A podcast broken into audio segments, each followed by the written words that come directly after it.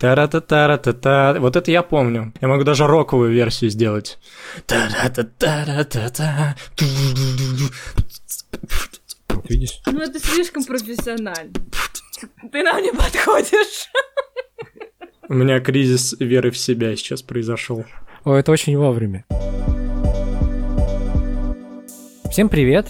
Это подкаст «Молодые люди», подкаст о молодости, и мы его ведущие. Меня зовут Руслан Хасанов, мне 28 лет. А меня зовут Штейнберг Екатерина, и мне 29 лет. И сегодня у нас э, особенный выпуск. Сегодня с на- вместе с нами э, приглашенный гость, легенда русскоязычного ютуба Владислав Сурин. А, э, Привет, привет всем, я Влад. Я никогда себя толком никак не обозначаю, не обозначаю, но меня вроде бы, знаете, учили это делать. Типа вот Владислав, архитектор, э, там, Легенда русскоязычного ютуба. да, легенда из русскоязычного ютуба, англоязычного ютуба, вообще ютуба. А, Кто я там еще? Архи- э, Господи, урбанист, да? Потому что постоянно забываю то, что я урбанист. А, Но нет, простите. Вот, вот давайте обойдемся без вот этих всяких слов. Я даже, скорее всего, скоро сделаю видео об этом. О том, кто такие урбанисты, не урбанисты, зачем все эти обозначения нужны. В общем, просто Влад и мне, э, я вот везунчик среди вот этих вот людей молодых, мне 27, в отличие от них. Ну, то есть э, у нас подкаст... Сегодня будет конфликт поколений миллениалы против зумеров. Чё? Ну, в смысле, Влад зумер, а мы миллениалы. Ну, если хочешь, ты можешь быть только миллениалом. Мне, если что, недавно только 20... Мне вот 28 сентября исполнилось. На самом деле, да, на самом деле, вот без шуток, я считаю себя немного зумером. Я не знаю, с чем это связано. а, Может быть, э, за это как-то отвечают соцсети, например, ТикТок, который мне который я сам, собственно говоря, не смотрю, но который мне показывают э, друзья и моя девушка. Вот, и я прям чувствую, как у меня происходит омоложение. А, ну, то есть я, я бы все-таки себя отнес куда-то вот на пограничное состояние, потому что миллениал, ну, ну, может быть, может быть, может быть, но все-таки какие-то вайбы зумерские, какие-то тусовки, я все-таки их понимаю, я стараюсь зацепиться за это самое поколение, вот взять эту самую тростинку, тянуть ее как-то, в общем, чтобы меня вытащили из этого болота миллениальского. Держа- держаться за них до последнего. Слушай, что плохого в миллениалах? А, честно, не помню, не помню. На самом деле, в разных теориях поколений, а, там же, а, ну, как бы есть разные промежутки времени. В одной, по-моему, каждые 10 лет поколение меняется, а в другой теории каждые 15. И по одной мы, мы уже зумеры. Мне, короче, очень понравилось, как я в каком-то подкасте сказал, но, естественно, мне это понравилось, потому что я это сказал, что мы а, последние из миллениалов и первые из зумеров. Я смотрела, что те, кто любит Гарри Поттер, миллениалы. Тебе нравится Гарри Поттер? Да, мне Гарри Поттер нравится. Кстати, у нас сегодня выпуск про Гарри Поттера. После стольких лет Всегда. Нет, я правда ощущаю, вот, вот, вот оно то самое пограничное состояние, да, последний из миллениалов, первый из зумеров, вот это вот все. И я не очень понимаю, почему вот эти теории не берут в расчет, что время действительно ускоряется, технологии идут вперед, уже некоторые зумеры даже не понимают, как пользоваться компьютером. Но, то есть это все очень быстро происходит. Вот буквально на наших глазах, миллениальских, очень, я не знаю, много всего поменялось. И вот никогда, я, я не уверен, что Ну, мы, считай, смотри, мы поколение, которое сначала бы росли на телевизоре, потом на компьютере, и сейчас как бы мы уже даже, ну, от компьютера переходим к приложениям полностью. То есть мы успели охватить и вот эти все три временных промежутка. согласен. Помню момент, когда приходишь в магазин, а продавщицы считают не на калькуляторах, а на, счет, на счетах. Да-да-да, я тоже И Как бы я вот это время, да, да. но я еще, нет, мы с Русланом Влад еще... делает вид, что он зумер, он сейчас головой из Нет. той стороны в сторону кивает, как будто он не понимает, про чем он. Наоборот, Да. наоборот. Не, еще вопрос, как бы мы с Русланом оба из деревни, наше детство прошло, может быть, это как-то влияло. И, может быть, из-за этого такое было, но когда я ходила в начальный класс, я помню, в некоторых э, магазинах э, пользовались продавщицы счет, счетами, счеты, счет назывался. Счетами. То есть я из этого перешла, в- когда, блин, есть искусственный интеллект. То есть, вау. Нет, я чего мотал головой, потому что я считаю, как, бы- как это можно не помнить? Ну, серьезно. А, особенно вот последняя кринжовая тема, это то, что, ну, все слышали, да, наверное, мне тоже вот недавно показали, типа, да, Даня Милохин не умеет пользоваться компьютером. Да, там есть скидка на то, что он э, из детдома или что-то такое, но ему какой-то там стример, я не знаю, видели вы или нет, ему какой-то стример объясняет, он, он объясняет как бы, ну вот нажми на крестик, и такой, и подожди, и такой, и ждет, Подожди, да, ты, ты вообще не пользовался компьютером? Я не, я не понимаю, что, куда нажимать. Какой крестик. Будет прикол, вот смотрите, смотрите. Ну, как бы нам сейчас...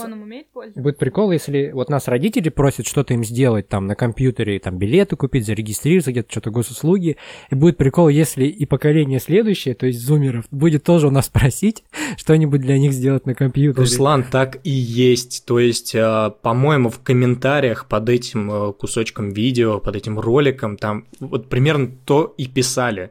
То есть, то, что вот выросло поколение, которое знает, господи, компьютер досконально. Ну, я не знаю, как э, многие, то есть... Э, не знаю, я застал MS-DOS, я даже знаю, как в нем листать страницы и нажимать так, чтобы вот, ну, игрушка какая-то включилась. То есть я настолько вроде как и дед компьютерный, но и, то есть я не знаю, я умею пользоваться всем.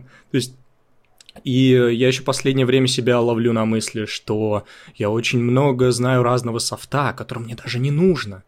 Но я его знаю, и такое ощущение, что будь я, ну, будь у нас какой-то конец света, ко мне будут обращаться за тем, чтобы, эй, чувак, тут нам надо запроектировать срочно какую-нибудь стену в ревите от зомби или что-то такое, и буду это знать только я, потому что все остальные тоже немножко ЧСВшно, по-моему, звучит. Нет, все, я замолкаю. Тогда давай, знаешь, как давай, надо было тебя представить не как легенда Ютуба, а как просто легенда. Я тоже хотела Вы, как же, я не знаю, это само так выходит, как-то супер ЧСВшно, ребят, мне надо как-то остановиться и вообще замолкнуть. Давайте ведите подкаст.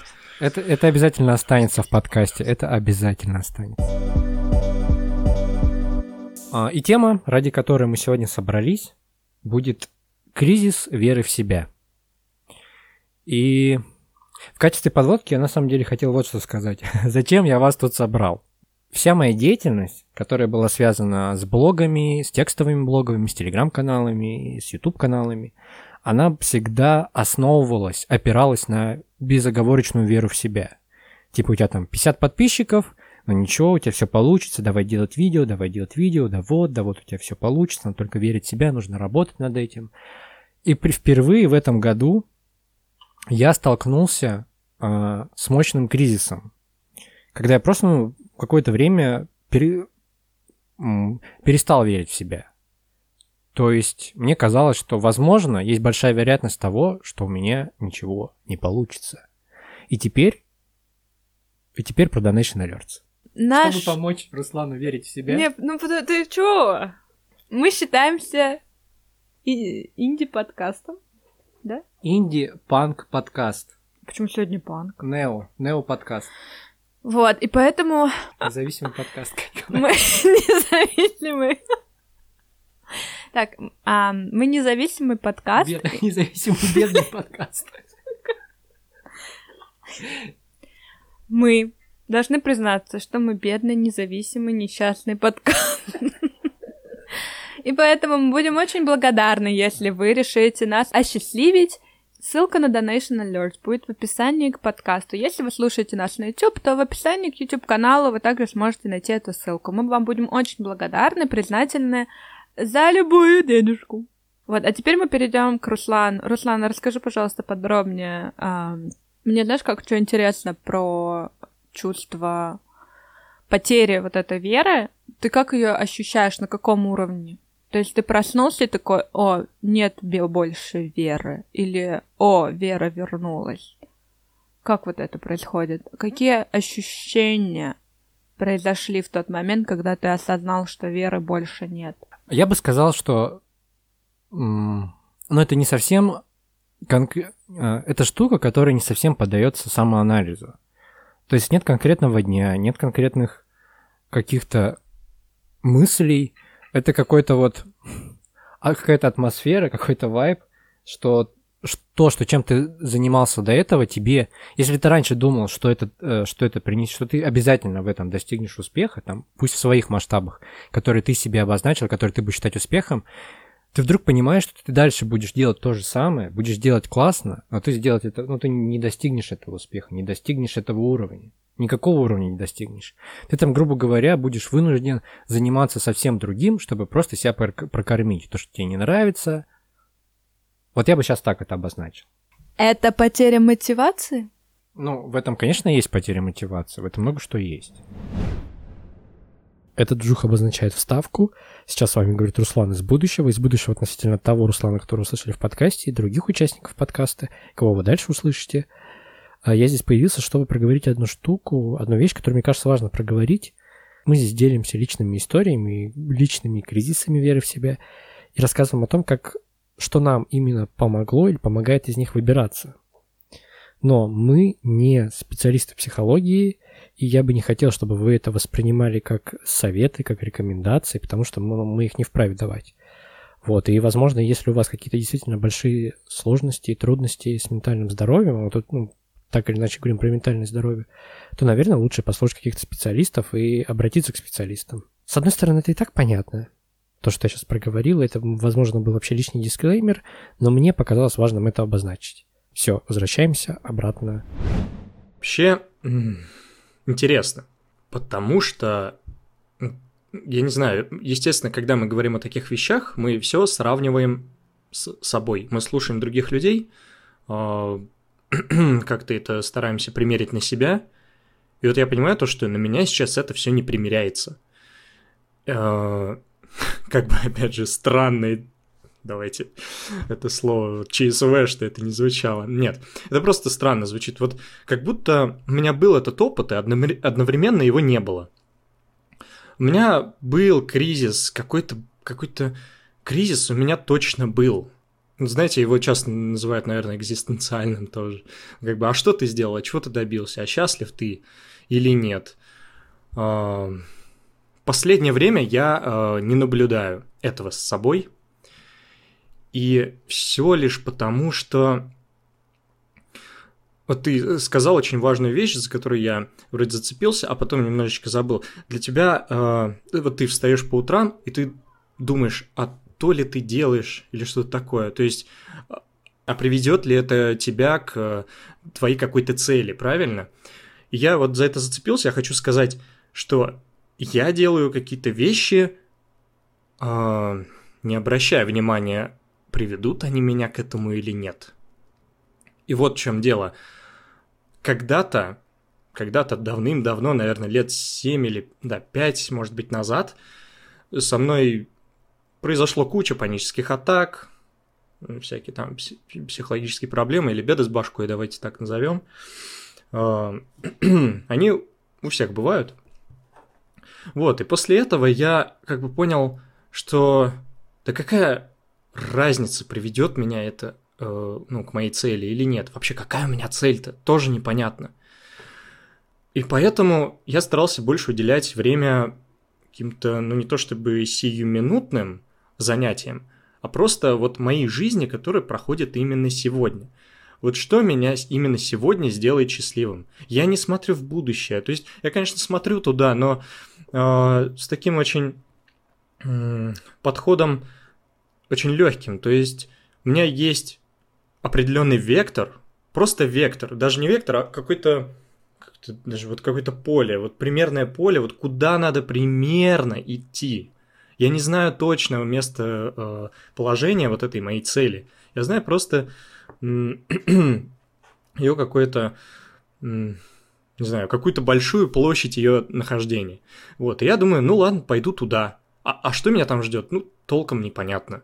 И поэтому у меня нету вот, вот этих вот боязней, как бы, а что будет, если я не добьюсь конкретной какой-то цели? Ничего не будет, просто, ну, что-то делай и все. Вот ты вместо того, чтобы рассуждал об этом, как-то себя линчевал, ты просто возьми и как бы забудь об этом всем, просто что-то хотя бы сделай. Зачем? Ну, это просто потеря времени, как мне кажется, а, вот так себя накручивать. Да-да-да, я согласен, я согласен, это классный выход из этого состояния, и это так и работает. У тебя просто Но это не может сработать молниеносно, какое-то время на это нужно. То есть вот, ну, у меня-то понадобилось, не знаю, пару месяцев, ну, реально вот где-то, я думаю, месяца два, может, чуть больше, может, три, ну, давайте возьмем три месяца, пускай три. Три месяца от, до того момента, когда я сделал, а, ну, вот этот вот шаг, когда я буду делать хоть что-нибудь, ну, как бы, а что мне еще остается сделать? Мне кажется, мне еще, я еще хотел сказать, что, ну, ты сейчас это не произнес, Влад, но мне очень понравилось, как ты в переписке со мной сказ... написал, сказал, что примерно, примерно так, я люблю себя хотя бы за то, что я пытаюсь это делать, что я хоть что-то пытаюсь делать. Мне кажется, очень классная фраза. Я, я, конечно, не знаю по поводу всего остального народа, да. Мне кажется, есть люди, которые не пытаются. Ну, я бы не хотел таким быть. То есть, ну, главное, чтобы мне было перед собой как-то не стыдно. Хотя бы капелюшечку чего-то можно сделать. Я не знаю, ну выйди на улицу, посмотри по сторонам, там два часа погуляй, это уже будет полезно. Хотя бы для твоего организма. Ну, слушай, ну это вообще супер здоровое какое-то отношение к себе. Это прям уровень, не знаю какой, очень высокий уровень просветления, я бы сказал, самосознание. Может быть, это последнее время со мной такая вещь происходит. А, ну, я расскажу, да, попозже, может быть, поподробнее о моем сегодняшнем образе жизни, потому что он... Тот, тот момент, когда ты преисполнился в сознании. Да, да, да, да, да. А, есть, да, конкретная дата даже этому. Ну, не знаю, не знаю, как это еще объяснить. Наверное, интереснее, знаешь, интереснее рассказать о том, как я к этому пришел. Ведь у меня а, был настолько серьезный кризис, ну, наверное, подростки знают, как это бывает. Начались какие-то навязчивые мысли по поводу того, а зачем тебе эта жизнь, скажем, помягче вот так, да? Вот. И все это в более какой-то более серьезной э, и ужасающей форме, если вы понимаете, о чем я. Тогда я просто включил свою голову, включил именно разум, не сердце, а разум, и подумал, а что будет, если у меня вот этой моей жизни не будет, то не будет ничего. Ну, как бы здесь э, у всех зависит от разной э, вероисповедания или чего-то еще. Но я-то просто считаю то, что после жизни ничего нет. я немножко далеко ухожу, но на самом деле нет, это все очень важно. Я думаю то, что после этой жизни ничего нет, и эта жизнь все, что у меня есть. Тогда зачем я ну, вот этим всем страдаю? Зачем я так не отношусь? ее наличие, даже самый, самый плохой облик вот этой самой жизни, самая плохая ее конфигурация, она уже лучше, чем ее отсутствие. Для меня это так. И поэтому для меня вот все стало неважно в этот момент. Ну, тут очень помогает а, поддерживать уверенность. Вообще, в принципе, вот такая мысль, такая конструкция, что пусть я там буду бедным, не знаю, нищим, неудачником, но я хотя бы пытался, я делал то, что мог. Зато я хотя бы что-то чувствую в этот самый момент, понимаешь? Я чувствую холод, я чувствую вкус яблока, я чувствую еще что-то, но это есть, это лучше, чем этого отсутствия, понимаете? И вот почему-то это так сильно засело в моей голове, что не отпускает до сих пор, и, может быть, в каком-то смысле является определенной мотивацией, хотя это очень странно. Хотелось бы, конечно, иметь какую-то другую мотивацию, чем просто бегство от какой-то смерти, понимаете? Это, по-моему, очень, ну, очень серьезно и, по-моему, это перебор. Но у меня она такая. Понятно, что критичная крити... самая низшая, низшая точки, точка неверы в себя это вот такие мысли. Еще очень важно отметить, что кризисы веры в себя получаются как бы вот у всех нас достаточно разные. То есть у Влада прям очень серьезные, да, это касается кризиса, кризиса вопроса вообще существования. У Руслана это больше касается кризиса э, деятельности, да, какой-то работы э, и ус- успеха в будущем, да, то есть ты подверг сомнению именно э, свою, со- свою состоятельность в этом у меня, например, если брать кризис веры в себя, он был, наверное. И здесь я хотела отметить, что у меня, например, с детства нездоровая самоуверенность. Нет, я сейчас объясню, почему я считаю ее нездоровой. Например, в школе я считала, что я самая умная, самая красивая, и все остальные, они ниже меня, вот Это тоже неправильно. То есть я воспринимала людей как недостойных меня. Это было подростковое немножко. Я говорю, это нездоровая самоуверенность, и у меня ее сейчас нет. Я понимаю, что люди все на самом деле равны. И вот эта самоуверенность, когда она убивалась внешними факторами, например, когда я поехала в Америку, и я считала, что я там самая-самая умная, и у меня начались проблемы с учебой, для меня это было невероятно болезненно. И вот, так, вот эта такая лже, ну, нездоровая самоуверенность, она... И она уходит, плюс уходит здоровое отношение к себе, а что действительно я могу. То есть трезвый взгляд на себя у меня вот пропадал. Наверное, я бы вот это назвала своим кризисом а, веры в себя, а, когда я нарастила какую-то необычайную самооценку за счет внешних факторов и своего собственного чувства нездорового самоуверенности, и потом реальность не такая, ну, на самом деле не так. И мне пришлось потом еще возвращать, ну, вот эту здоровую самоуверенность. То есть вот у меня кризис веры в себя был болезненным только из-за того, что у меня было, ну, как говорит, упал, в общем, куда-то себя подняла на какой-то пьедестал, потом упала, долго колебалась в этой нише, то, что я, а, на самом-то деле я ничего не умею, на самом деле я вообще ничего не стою, и на самом деле я тупая, и на самом деле вообще сейчас все об этом узнают, и моя жизнь не имеет, ну, там, дальше, не моя, не жизнь, а именно моя профессиональная, у меня тоже больше с профессиональной связано. Я не знаю, чем я хочу заниматься, и со временем, я бы сказала, только сейчас, вот пять лет, наверное, прошло, когда я наконец-то понимаю, чего я достойна, что я могу. И у меня вот кризис веры в себя случился вот таким образом. То есть сначала это было такой график немножко с резкими пиками вверх, взлетами и падениями, вот, и достаточно тоже болезненными. На самом деле, каждый, все, как бы наши истории разные, но при этом я не думаю, что все достаточно болезненные, тяжело пережитые и в результате с, с получением какого-то опыта, что я считаю классно на самом деле. А можно спросить, ну точнее даже даже не спросить, а вот комментарий дать. Я не читал никаких статей по поводу что такое вера в себя и так далее. Просто вот какие-то мысли, которые у меня сейчас в голове возникают, их важно озвучить. И я вижу здесь какую-то закономерность между вот между нами тремя есть какая-то связь. Ну, между всеми, как мне кажется. Так вот, кризис веры в себя. Не тогда ли это, когда начинаешь сомневаться в пройденном тобою пути? Вот в какой-то момент ты понимаешь, что шел совсем не туда.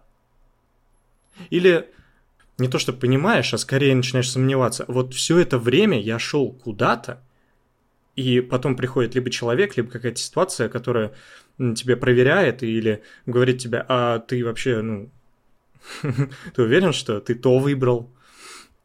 Вот. Терял ли ты свою жизнь э, и шел по направлению к своему счастью, да? Э, или не терял ты это все время? Потому что ну, жизнь, она у нас одна. Э, она очень цена, ее какие-то отрезки вот жизни, нам не хочется терять время. И вот если ты это все, вот этот большой отрезок, ты понимаешь, что ты прошел его не по тому пути, становится как-то ужасно не по себе. И это касается и большой э, завышенной самооценки, и низкой самооценки и так далее. Просто кто-то говорит, что ой, а ты не туда пошел. Мне кажется, я догадываюсь, как это работает. Ну, в смысле, я предполагаю, конечно. А, мне кажется, здесь очень важное значение имеет внешние триггеры э, в лице других людей, с которыми ты себя сравниваешь. Причем в этом случае важно, чтобы у вас было что-то общее. То есть, ну, сейчас я, например, про себя, если говорить, э, если я себя сравниваю со спортсменами, которые там добились каких-то успехов, там, не знаю, в 16 лет стали олимпийскими чемпионами, меня это никак не трогает. Там, даже если я себя сравниваю с бизнесменами, еще с кем-то. Но как только а, я себя начинаю сравнивать с, людь- с людьми, которые, возможно, занимаются тем же, что и я.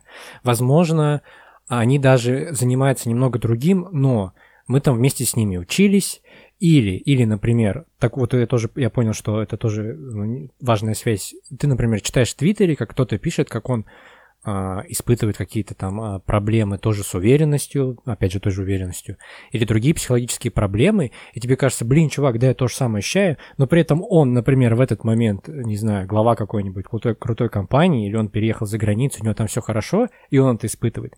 А ты как бы это испытываешь, но у тебя нет там денег, переезда, еще каких-то других моментов, которые бы ты вот в данный момент считал бы классными, успешными, компенсирующими это. В общем, я хочу сказать, что про путь не туда. Ты его понимаешь, когда видишь, как другие люди добились успехов, как будто бы пошли туда. Вот, это, вот этот момент. И вот про панические атаки Влад говорил. Я тоже, я тоже ощущал их. У меня тоже бывает такое, когда я там а, в Инстаграме, опять же, где-то в соцсетях. Тут со- соцсети важная довольно штука. Ну, понятно, потому что мы во многом связь с другими людьми через них поддерживаем. А видел, как эти люди добились успехов. Ненавижу соцсети за это. Ладно, нет, я ненавижу конкретно Инстаграм, на самом деле. Вот э, Руслан мне напомнил, потому что у меня память как у рыбки. Ну, это так говорят. У рыб вроде там не так все плохо, хотя... Окей. А, про Инстаграм я просто вспомнил, что в тот самый момент, когда я почувствовал тот самый кризис, э, кризис у меня произошел в институте на первом году магистратуры, я понял, что я занимаюсь не тем, я именно понял это. А вот чуть-чуть до этого, не знаю, пару месяцев до сдачи моей вот там диссертационной э, промежуточной работы, э, вот были эти самые панические атаки. Потому что совсем непонятно. Вот растормошили буквально все. Непонятно, что и куда ты идешь. И спасибо большое соцсетям, между прочим, тоже. После того, как э, произошла очередная паническая, паническая атака, причем очень серьезная, я прям ее ощущаю на кончиках своих пальцев, я запомнил, как она э, для меня выглядит. Я удалил Инстаграм, мне стало намного легче жить после этого. Как-то вот так. То есть э, у меня было очень много, знаете, накачанных знакомых, накачанных в том плане, что не качки, а именно накачанных какими-то деньгами, накачанных вот этим счастьем. А, в Инстаграме ты вот что не пост, вот какое-то время было, что не пост, так это я во Франции, я в Италии, я еще где-то, а у меня денег нет. Назовем их счастливые говнюки. Счастливые говнюки, хорошо. И Дело-то в том, что я учился в Мархи, я не думал, что это такой мажорный институт. Вот как бы все считают, что он якобы мажорный, а на самом деле, ну, люди все обычные, люди все нормальные. Но как только ты заходишь в Инстаграм этих людей, вот это беда вот этот самый бренд, вот эта вот реклама. Ой, а кто там учится? Ух, какие люди-то важные. Ой, кто-то там уже главный архитектор в Захах Хадид работает, кто-то ведущий здесь, кто-то ведущий там, кто-то путешествует по Америке, кто-то открыл свое бюро. Ну, офигеть. А мне это зачем знать? Знаете, я хочу сказать немножко от лица этих людей. Наверное, я могу? Как человек, который прожил во Флориде два года, который любит путешествовать в Италию, и была в Ницце, и все такое, я хочу сказать, что... Ничего. Ну, в Ницце и я был. О, нифига, смотри, не мажорик говорит, ничего себе. Нет, я хочу сказать, что у меня, а, я, ну, соцсети влияли какой-то момент на, на ощущение моих собственных успехов и достижений. Но когда я начала слышать от других людей, типа, ну, когда я пишу там, ой, там, как мне грустненько, например, и мне давали такие комментарии, ой, да ты там во Флориде, что тебе грустненько. И я начала в тот момент осознавать, что вот эти люди, которые пишут очень много, как и я, в принципе, я тоже так делала, они также переживают грустный момент, и, возможно, самое счастливое в их дне это было вот выложить вот эту фигню в Инстаграме. И теперь, когда я смотрю на Инстаграм, я всегда... У меня вот эти есть очки, филь... Филь... фильтры, которые не влияют на меня так, как раньше, все равно влияние есть, безусловно. Но не так, как раньше, а, именно за счет, если, ну, не то, что я всегда себе напоминаю об этом, а это действительно как-то во мне заложилось, что у этих людей такая же, такие же плохие дни бывают, такие же, может быть, у них вообще сейчас невероятная депрессия просто, и они вышли в какой-нибудь, на какой-нибудь там концерт, тусовку и без конца ее выкладывают, и я такая сижу дома счастливая, смотрю анимешный мультик, а, и пока тут рекламы, очень часто в аниме рекламы появляются, если честно, и пока тут реклама, я зашла в Инстаграм, и тут думаю, о, нифига, люди там на концерте тусуют. А они вообще, может, сидят на этом концерте думают, вот я выложила сторис, и больше делать тут нечего мне на этом концерте. И, не, и снова, я не то, что об этом постоянно думаю, но у меня уже нет таких вот ощущений, что все, что в Инстаграме показывают, все так и есть, что эти люди счастливые, довольные и так далее. Поэтому я советую всем так воспринимать эту информацию. А, я, я еще хотел добавить, что, ну, вообще-то это, это не их проблема, не проблема счастливых говнюков, что у них все хорошо, и что нам от этого плохо. это наши исключительно проблемы. То есть, ну, мы, понять дело, что мы имеем право удалять инстаграмы, не заходить, делать все, что угодно, что не касается других людей. Ну, в смысле, там, не писать им какие-то гневные комментарии и прочее. Вот. Ну, то есть это, мне, мне кажется, важно проговорить, что мы не пытаемся сейчас как-то ну, плохо сказать об этих людях. А, ну да. Ну, я говорю, вот, но если да. как бы тебе при этом, если ты удаляешь Инстаграм и тебе легче, то ради бога, все, что как бы, я это уже говорил, все, что легально Расскажи. и не вредит другому человеку, это все стоит делать, если тебе это делать лучше. Короче, мы сейчас плавно, похоже, переходим к хейту просто Инстаграма. Сейчас будем его уничтожать и закапывать. Я, я с удовольствием, я с удовольствием позанимаюсь хейтом Инстаграма. А, ну, слушайте, была одна реплика у меня, потом вторая, потом я все забыл. В общем, я то, что я помню, это, во-первых, все равно, когда кто-то какие-то выкладывает фотографии, да, из хороших, классных мест, у него на этой фотографии, как бы он несчастлив не был, у него все равно э, на самой картинке видны объективные э, части хорошей жизни. То есть объектив... Я не знаю, вот на, на фотографии присутствует море, и ты понимаешь, что как бы этот человек несчастлив не был, он сейчас на море, а ты не на море. То есть ты также несчастлив, но ты еще и не на море. Вот, то есть фотография показывает прям объективно, то есть мы глазами видим, какие составляющие у человека сейчас на данный момент есть, вот, и это все сравнивается с э, тобой. Опять же, классный э, Ой, дурацкое слово. Классный тейк, хотел сказать. Руслан так Почему говорит. классно? Руслан, Мне вообще нравится, Руслан я обожаю. так говорит. Да, не. Классный, хороший аргумент в том, Давай что... тейк, пожалуйста, тейк. В нашем, в нашем подкасте только тейк можно говорить. Только Руслан говорит это слово. Но... Сейчас. Классный а, тейк в том, что это наши проблемы.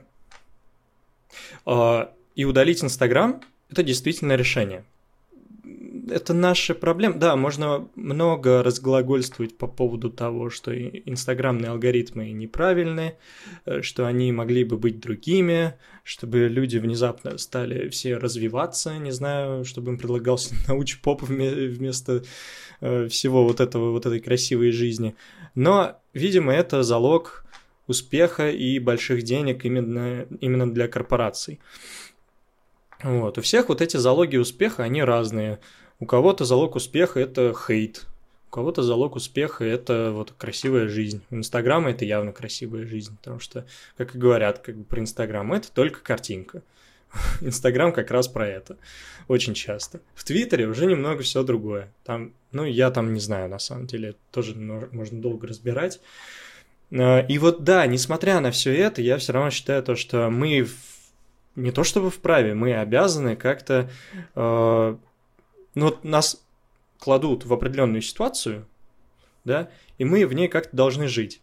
И вот ты же не пойдешь против Инстаграма и там, не знаю, митинговать. Ты просто э, в первую очередь изменишь как-то именно свое положение вещей. Удалить Инстаграм замечательное э, решение. Оно мне действительно, я, я правда в это верю, оно мне помогло. Э, потому что я перестал, правда, обращать э, внимание на всех-всех-всех остальных, которые вроде как мои знакомые, но чуть лучше меня. Мне стало легче, я понял, что я сам один наедине с собой и стал более объективно смотреть на свои ресурсы. Ну, то есть мое внимание перестало распыляться, я стал смотреть на свои ресурсы. Я такой, о, у меня есть вот это, у меня есть вот это. Что я с этим могу сделать? У меня есть любовь к сериалам, у меня есть любовь к архитектуре, что-то еще. Давай это соединим. Получится какое-нибудь кино про архитектуру.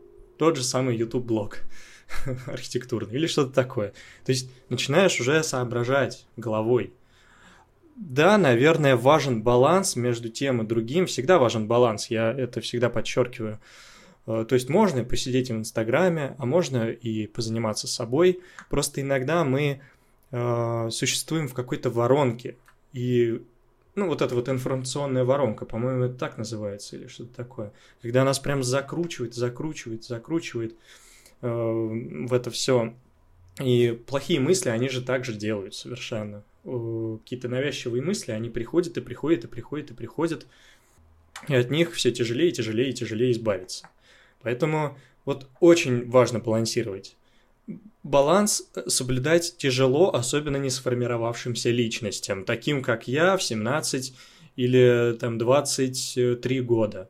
Это тоже важно понимать. Вот насколько бы мы не были большие, вот я, я как бы, мне кажется, я отстаю в развитии, честно скажу. Вот, вот я на полном серьезе я считаю, то, что я отстаю в развитии, особенно в таких вещах. Закольцевались с самым началом видео, где ты говорил про то, что ты себя чувствуешь зумером. В том числе, в том числе, это же туда же, на самом деле. И я в свои 24 понимал, что мне рано, рано всего вот этого, того, что я вижу в Инстаграме или что-то еще. Все так спешат вперед, у всех все получается. Я, такой, я стою на месте, дрожу, потому что не знаю, что делать. Вот. На самом деле, а, по поводу про то, что у каждого своя скорость, на самом деле очень важно. И мы, кстати, я об этом точно упоминала в одном из, наших вып... в одном из наших выпусков. Помнишь?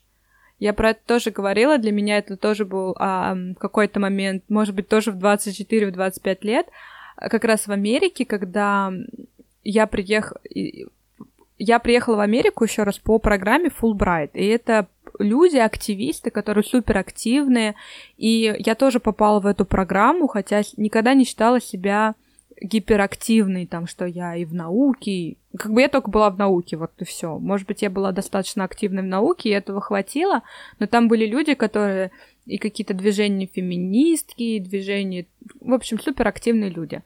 И они были также очень общительные, они хорошо разрабатывали нетворкинг, что является моей, например, проблемой. И когда я была в Америке, я хорошо видела, у нас еще группа в Фейсбуке всегда была, там все просто выкладывали свои достижения, там некоторые два раза за день выкладывали, я и тут, и там. А у меня достаточно было такое спокойное нахождение в Америке, у меня единственное классные отношения появились с лучшей подругой.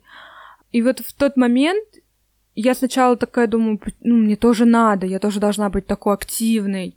Но я понимаю, что это просто не мое. И вот в тот момент я тоже поняла для себя, что, ну, у меня была мечта уехать в Америку. Я, в принципе, этого добилась.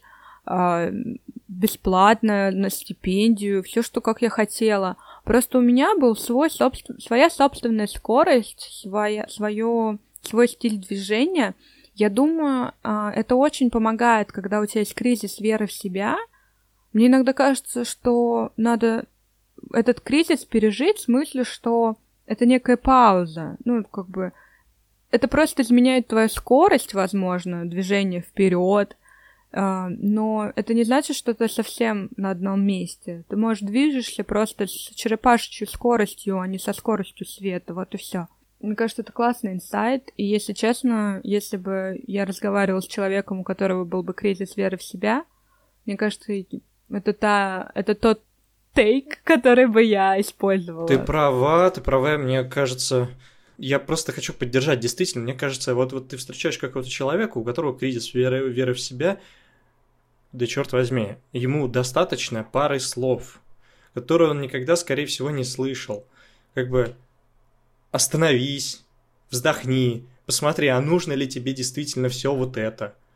А, потому что эти эм, люди, которые вот так себя ощущают, они, как правило, зашуганные и как-то завинченные, понимаете? Вот не, не просто именно завинченные, завинченные во что-то, а именно как-то раскрученные, как юла. Они вертятся, крутятся, вертятся, крутятся и пытаются что-то понять, когда надо просто остановиться и отдохнуть. Почему нам это никто не говорит, меня очень сильно удивляет. Я уже минут 10 сижу, думаю, надо забрать микрофон, чтобы сказать, что самое время перейти к теме э, самое, главное, самое время поговорить о том, как мы можем помочь близким людям, которые перестали верить в себя. Ну и мы уже, получается, прям к этому конкретно перешли. Вот, и еще, вот я тоже про это хотел сказать. Влад начал про, э, про то, что людям нужно дать отдохнуть. Мне кажется, короче, я смотрел недавно видео. Мне его скинула одна из наших слуш... слушательниц, кстати. Вот, оно было про... А, оно называлось там э, что-то про прокрастинацию, вот. Это был разговор, также э, это тоже был подкаст, где один из ведущих разговаривал, ведущих подкаста разговаривал с психологом, с гештальт-терапевтом.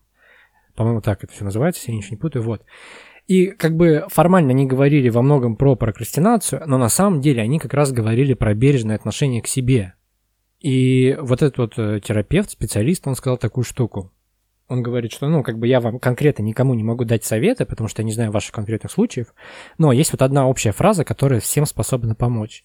Вот в такие моменты, когда там у тебя какой-то кризис, когда тебе плохо, когда ты не можешь расслабиться, когда ты себя все время винишь, нужно себе сказать, а чем я себе сейчас могу помочь, как я себе сейчас могу сделать лучше. И мне кажется, ну это вроде, ну, возможно, банально, возможно, простая фраза, но когда ты все проговариваешь, мне кажется, ты тут же понимаешь, что тебе сейчас действительно нужно. Реально вот я по себе ощутил, что бывают моменты, когда такой, блин, я вот ничего не делаю, я ничего не делаю, ничего не делаю, мне нужно, мне нужно что-то делать, мне нужно каждый день, каждый час что-то делать. А потом, если задают вопрос, думаю, блин, мне на самом деле нужно отдохнуть. Мне нужно вот два часа просто ничего не делать. Мне нужно день вообще ничего не делать. Наверное, такой же, примерно такой же вопрос. А, мне говорили про а, вот эта вот самая цитата «Чем я себе могу помочь?» У меня э, был другой вопрос. Я до него как-то сам дошел, вот когда еще не слышал про все эти вещи. Был другой вопрос, он как-то так формулировался, что «А чем я вообще сейчас занимаюсь?»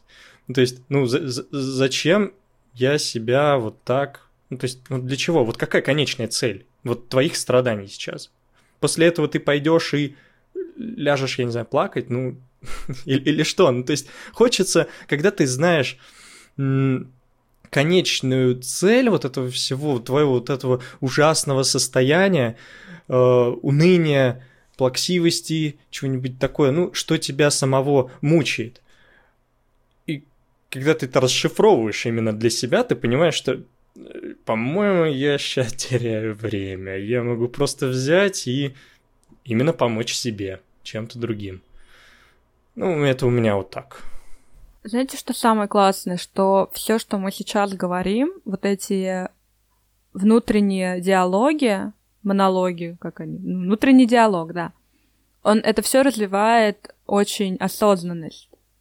И в будущем, когда мы снова сталкиваемся с... Я не знаю, как у вас, но мне точно, что я все реже и реже впадаю в очень долгое уныние. То есть, во-первых, я разрешаю себе, если я чувствую, что это приближается, я такая, ну все, сейчас вот я один денек поунываю, я дам себе вот день, например, да, и затем вот эти все вопросы, которые там Руслан говорит, а как я себе могу помочь, или мой внутренний диалог, для, где я себя мотивирую, или момент, где я начинаю себя подбадривать. В общем, я все это к тому, что для меня это все становится легче и легче за счет того, что когда-то я начала это все осознанно делать. То есть я начи... осознанно улавливаю вот эти моменты кризиса. Кризис наступает, все, боевая готовность сейчас, я это переживу. Потому что я не думаю, что вообще реально жизнь без каких-либо кризисов. Ну, мне кажется, это в принципе, я не думаю, что есть человек, который у меня за всю жизнь ни одного кризиса. Ну, мне кажется, кризис, он также это такой момент для развития. Это я к тому, что я хотела поговорить, как влияют кризисы на наше настоящее, потому что на меня вот этот кризис, который был, он очень сильно повлиял. Um, у меня был синдром самозванца, um, я от него избавилась, я очень горжусь, например, собой. И это не был быстрый момент, да, то есть это все заняло для меня время. а, что такое синдром самозванца, как я себя, почему я ощущаю себя так, и какие страхи, и вот все вот это, ну, вот эта осознанность, она мне помогла потом с этим бороться, и сейчас я, в принципе, могу сказать, э, я горжусь собой с тем, как я сейчас справляюсь э, с вот наступающими кризисами. Вот у вас э, есть такое, что вот борьба с этими кризисами дала вам, ну, дала какой-то опыт, и сейчас больше даже в помощь? Что касается меня, так э, мне кажется, я об этом и рассказал.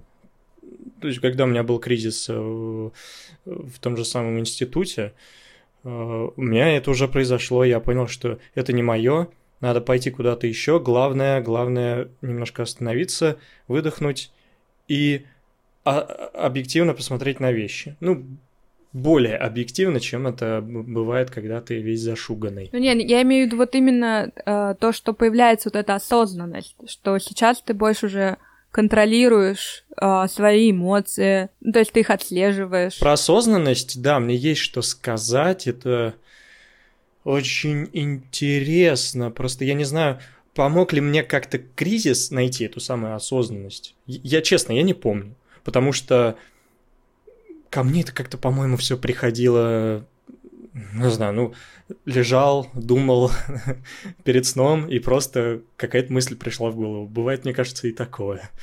То есть, когда ложишься спать, э, какие-то, ну, подводишь итог дня или думаешь о завтрашнем дне, и думаешь, как ты с этим будешь справляться, и тут вот вам мысль приходит в голову, и такой, да, я понял, я... и мне, чтобы с этим справиться, чтобы с этим справиться, надо там обратить внимание на это, на это и на это. Вот по поводу самой осознанности. Вот как бы, может быть, это странно не звучало, этот переход, но иногда э, справляться с какими-то такими кризисами, веры в себя, не веры в себя, любыми кризисами помогает даже физические занятия. Потому что когда я начал замечать, что мне помогает спорт, я начал им заниматься, и представляете, я чувствую себя просто замечательно, отлично. Э, у меня стало намного меньше проблем статистически. Я просто хочу сказать, что очень важно следить за собой. Это сегодня уже, ну не за собой, я, ну, в общем, да, обращать внимание на себя и как-то углубленно рассуждать о своих, может быть, поступках, анализировать, э, анализировать все, что ты делаешь, прямо досконально. И самое главное, замечать, что тебе помогает в первую очередь. Потому что помогать может все, что угодно. Мы вот такие вот люди, э, все очень разные. Кому-то может помогать ну, не буду пропагандировать ничего там такого э, страшного, например, сладости. И вот мне сладости помогают. Полы помыть помогает. Вот никогда мне не помогало полы мыть никогда не помогало. И никогда, скорее всего, не будет помогать. Ой, сколько я не пытался. Это как раз про то, какие мы все разные. Да, это удивительно. Я начал пробежки э, каждый день по утрам. Уже четвертый месяц. Вот. И я понимаю, что все эти четыре, практически четыре месяца я чувствую себя совсем по-другому. Я успеваю намного больше всего сделать. Вы, наверное, понимаете, о чем я, хотя бы о видео.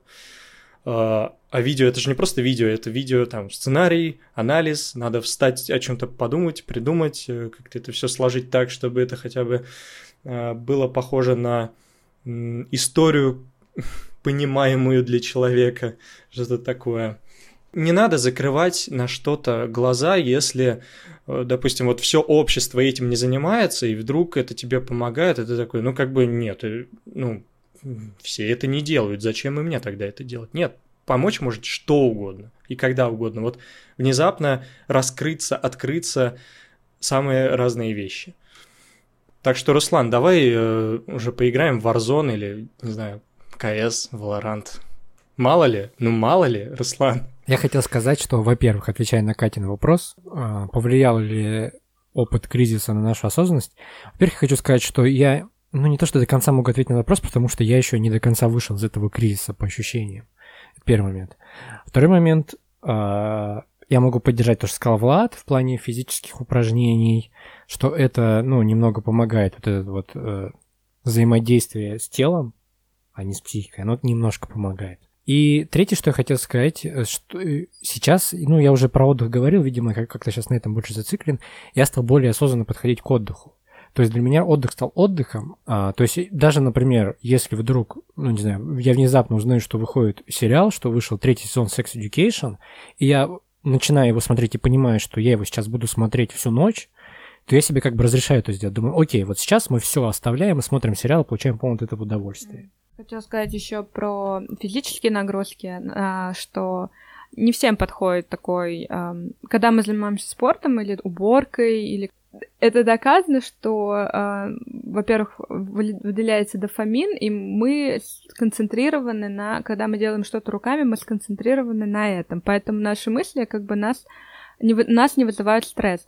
Но не все любят заниматься физическим спортом, не все могут и так далее. Это просто... Я хочу сказать... Я ненавижу бегать, терпеть не могу бегать, и все, кто пропагандирует бег.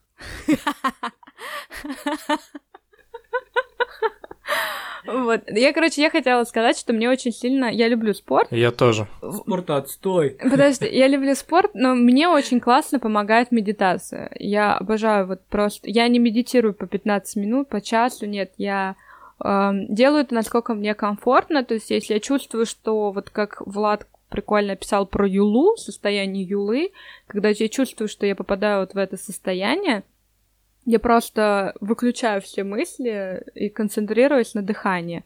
И тоже очень классная штука. Я уверена, что очень многие про это слышали, но просто это банальные вещи, поэтому я хотела про них сказать, а, что так что если кому-то кажется, что ну я не могу заниматься спортом, как же вот вот попробуйте медитацию. Слушайте, а чтобы уйти от банальных вещей, на самом деле достаточно опять же сказать одну единственную фразу. Очень важен баланс в этой долбанной нашей жизни. То есть э, отдыхать можно сколько угодно, работать можно сколько угодно. Это, да, это еще одна, действительно, еще одна банальность, но, э, ну, к слову о медитации, да, баланс, вот это все. Это еще одна банальность, но мы ей пренебрегаем очень часто.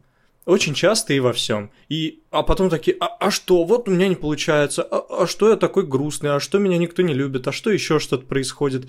Вот Давайте сначала, да, научимся вот соблюдать или замечать эти самые банальности, потому что понятное дело, что сказать их можно сколько угодно, а прочувствовать их можно, ну, один раз в жизни, я имею в виду один раз в жизни, понять, как это, и тогда уже все будет более-менее хорошо и налажено, потому что некоторые даже не могут взять, остановиться и просто попытаться это ощутить, вот осязанием своим, я не знаю, чем-нибудь еще, потому что вот банальности, да, а, а, а как еще?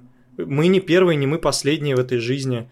То есть я родился, я умру, как бы, а после меня поколение и миллениалы, и зумеры, и бумеры, и кто-нибудь еще, который там сменится, они все равно будут говорить о тех же самых вещах.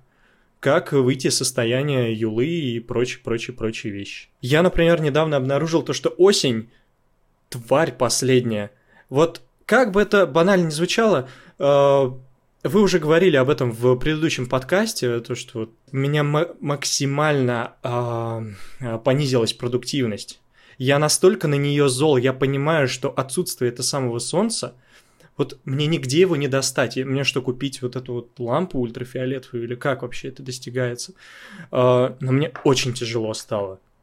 И опять же, не стоит себя за это корить. Ну вот нету сейчас солнца.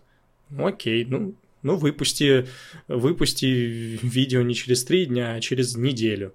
Да, мне от этого плохо, но нужно объективно понимать вот эти вещи. Просто кто-то отказывается верить в то, что ой, как-то зима на, на меня по-другому влияет, как-то осень или весна на меня по-другому влияет. Вот есть такие люди, которые отказываются верить.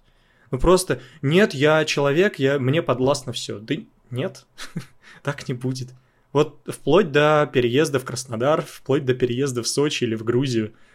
Это может исправить ситуацию, представляете, так делают тоже. Я об этом думаю. Это как раз про то, почему очень важно э, в, момент, в такие моменты э, проводить качественно время самим собой. А есть ли как- какие-то критерии? Вот, вот, вот я провел как-то время, я такой, хм, качественно я его провел или нет? Ну вот я считаю пример Руслана, когда он говорит, что он разрешил себе наслаждаться э, всю ночь сериалом и за это себя не корить. Я, я считаю, если ты получаешь удовольствие и ты ну, э, понимаешь, что это время ты провел для себя, э, каким бы, что бы ты ни делал в этот момент, работу, отдых, вообще ничего не делания, если ты провел его для себя, то я считаю, что это качественное время с самим собой.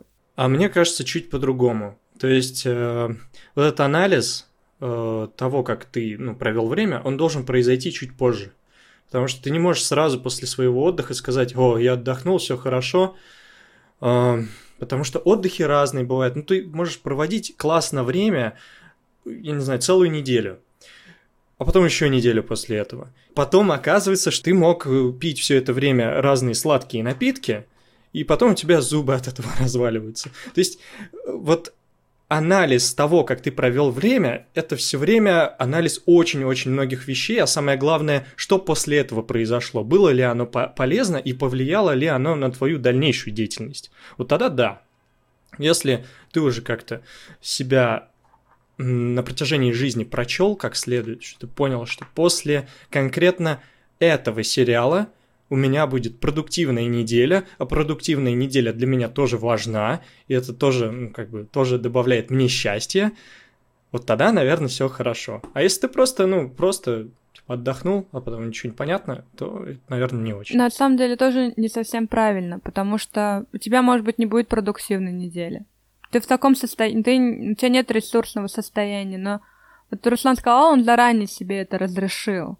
Я думаю, вот заранее тоже важно для себя понять, что сейчас ты проведешь развлекательное время, время для развлечения самого себя.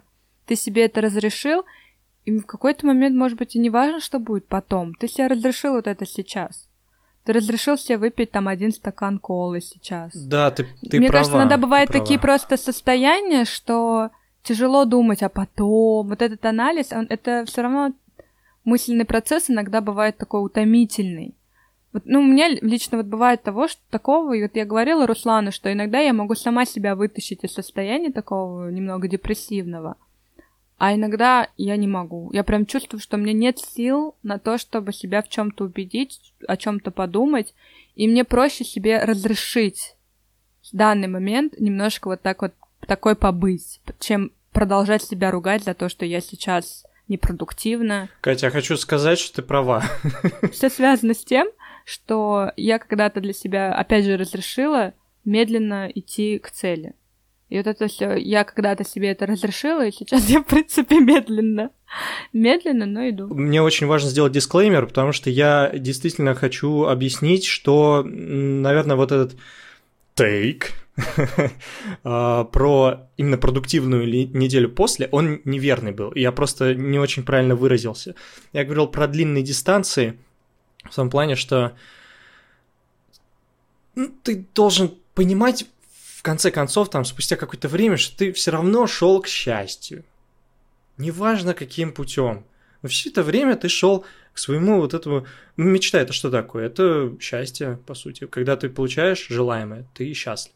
И вот все это время ты шел к счастью. Ты шел к счастью, когда смотрел этот сериал, потому что он помогал тебе расслабиться и э, по-новому взглянуть на что-то. И вообще, ну, то есть много-много разных факторов, но самое главное, что ты потихонечку разными путями идешь к чему-то тому, что тебе нравится. Ну, чтобы просто быть счастливым, чтобы э, получать вот эти вот самые гормоны или что там у нас есть. Кстати, у нас есть выпуск э, как раз про счастье, и мы с Русланом там обсуждаем, что такое счастье. Если вам интересная данная тема, пожалуйста, прослушайте.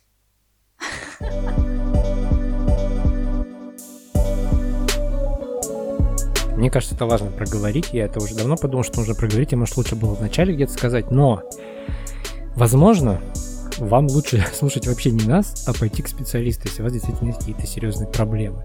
Потому что мы тут все-таки ну, тоже не профессионалы, а делимся какими-то своими наблюдениями. Возможно, нам, нам тоже всем нужно сходить к специалистам, там, к психотерапевту, к психоаналитику.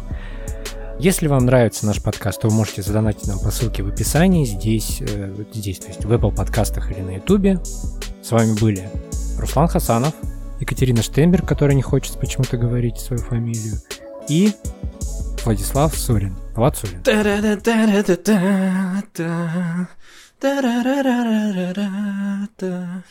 Я не умею петь.